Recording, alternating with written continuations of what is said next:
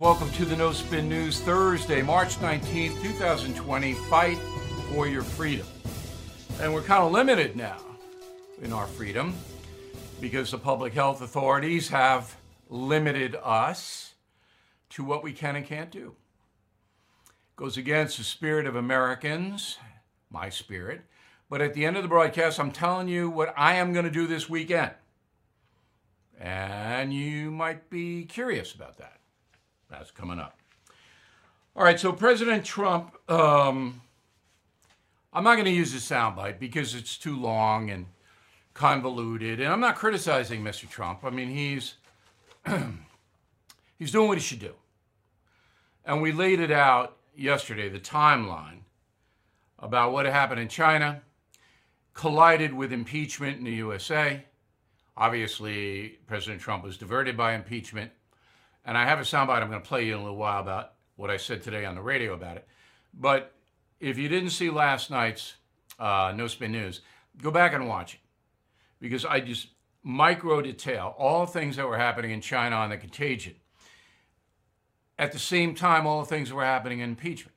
So any human being, any human being who is being impeached as a president, going to pay attention to impeachment.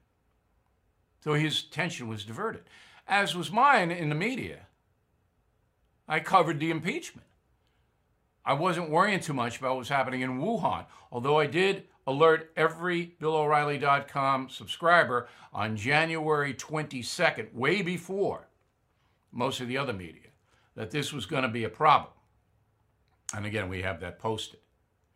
So history will show that one of the reasons the contagion was allowed to get in here without bulwarks was because of impeachment. That is a fact, a historical fact. Now, the media will never report it in a million years because the media drove impeachment. And the Democrats would never acknowledge it. But once this contagion is over, Donald Trump should look at that and use it in his campaigning. Because this absolutely diverted not only the president's attention, but his whole cabinet. Everybody was locked in on impeachment. And you need to accept that fact. Because impeachment was bogus. I told you that. It was trumped up, pardon the pun, just designed to hurt his reelection campaign. They knew there wasn't going to be any conviction. And the garbage about Ukraine was just insane. So we're suffering now for two reasons China, absolutely, and impeachment. It's not the incompetence of Donald Trump or the federal government. They're actually doing a pretty good job. And so are most of the states. I mean, even Andrew Cuomo, who is a far left nut now, he's been very efficient here in New York. So I call him as I see him, and I see him in a sane way, and you know that. Roll the tape on this. We'll be right back. Support for this podcast comes from Wild Turkey Kentucky Straight Bourbon Whiskey. Let's tune in to their one on one with Jamal, a real bartender from Old Fourth Ward in Atlanta. I'm making you old fashioned today with Wild Turkey Bourbon 101. It just really stands up very well in a classic cocktail like the old fashioned it has that perfect boldness. Wild Turkey. Wild Turkey Distilling Company, Lawrenceburg, Kentucky. Copyright 2020, Campari American, New York, New York. Never compromise, drink responsibly. Now, Disney is fascinating. They run a show called The View. Now, The View is not an entertainment program, it's a news program. It goes under the news banner. The View is perhaps the single most propagandistic program in the country. And Disney knows that. All right? It's there to spew out far left hatred. That's what it is. They put Meghan McCain in there, but poor Meghan just gets battered. That's the view. It didn't used to be that way when Barbara Walters ran it and she created it. It wasn't that way. And I was on it many times, as you know. But now it is simply a propaganda vehicle for an hour in the morning. That's it. Disney is okay with that. In fact, it brands it under its news banner. It's just incredible. Doesn't have to, could give it to entertainment. So I'm analyzing ABC News. I used to work at ABC News. I did very well at ABC News, and Peter Jennings was a very good friend of mine.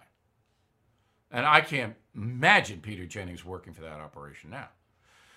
But I keep doing a why is Disney, a traditional entertainment outfit, and that needs conservative traditional people to go and to the parks and get its product. Why are they doing this? So I made calls and I, I do what I always do. I investigate it. And Disney is dependent for its entertainment apparatus on Hollywood. 100%. It needs the Hollywood product. It needs the animation, it needs the performers, it needs the writers, it needs the distribution, it needs all of that. Disney has to have it. The entertainment industry is so Trump hate centric that if you don't do what the industry wants you to do vis a vis President Trump, they cut you off. All right? They don't pitch products. People won't work for you. Right, that's why this is happening at Disney. Enter Cecilia Vega, who covers the White House for ABC News. Okay? She is at the briefing yesterday with President Trump. Roll it. Why do you keep calling this the Chinese virus? There are reports of dozens of incidents of bias against Chinese Americans in this country. Your own aide, Secretary Azar, says he does not use this term. He says ethnicity does not cause the virus. Why do you keep using this? A lot of people say it's China. racist. It's not racist at all. No, not at all. It comes from China. That's why It comes from China. I want to be accurate. Yeah, please, John, please. I have a great, I have great love uh, for all of the people from our country, but uh, as you know, China tried to say at one point, maybe they stopped now, that it was caused by American soldiers. That can't happen. It's not going to happen. Not as long as I'm president. Uh, it comes from China. Now, a couple of things. Ms. Vega didn't just ask the question, she was accusing Donald Trump of racist behavior. It was an accusation, not a question. It was like Megyn Kelly's question in the first Republican debate back in 2016. It was an accusation. All right. So Ms. Vega was basically trying to get dissension. The people back. Hey, they don't say that. Trying to. So she was accusing, trying to foment dissension, and trying to embarrass the President of the United States. Why? Why would you do that if you were a reporter? Now, the question is legitimate, and in fact, I actually agree that President Trump should not call it the China virus or the Chinese virus. He should say it's the virus from China because that's more precise.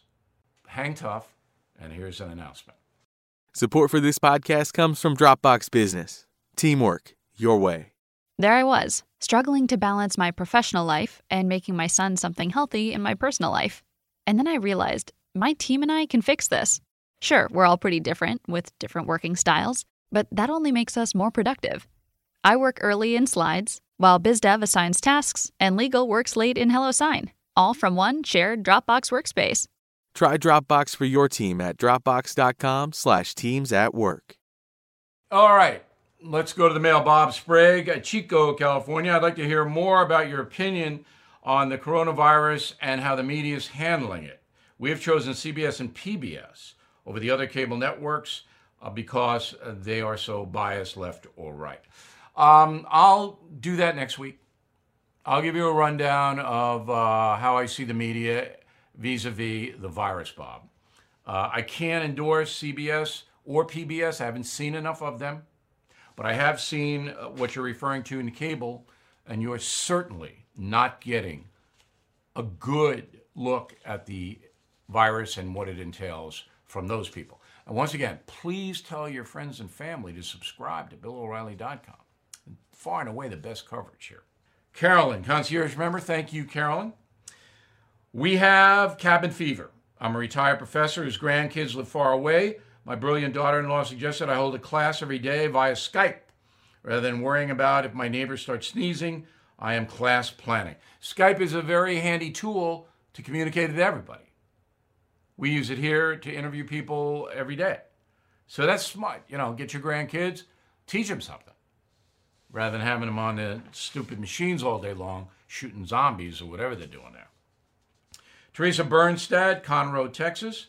I really appreciate your guest Mark Penn's viewpoints on the events currently taking place with the coronavirus. Let's see how the movie ends is the most reasonable attitude I've seen. Yeah, Penn's a good guess, no doubt about it. Brad Chase, Ellicott City, Maryland. Uh, during this pandemic, I've watched you each night, Bill, I have to say, and I have said this to my wife as well. This is the best money I have ever spent to educate myself and my family. I'm glad, Brad. I, mean, I think I'm going to use your letter in a advertising, um, and I'm glad. One more note A Killing Crazy Horse, my new ninth killing book, will be delayed until September 15th because we can't get the books to the stores in May. So you can pre order it, you'll get it first. It's in September now. And my um, tour, Who Wants to Be President, will be in September as well. All you guys holding tickets in Fort Wayne, Indiana, October, we have it for you. Honor the tickets. Going to be a great show. I want you to have a good weekend. Check in with us, please. We'll have everything for you, and we'll see you on Monday.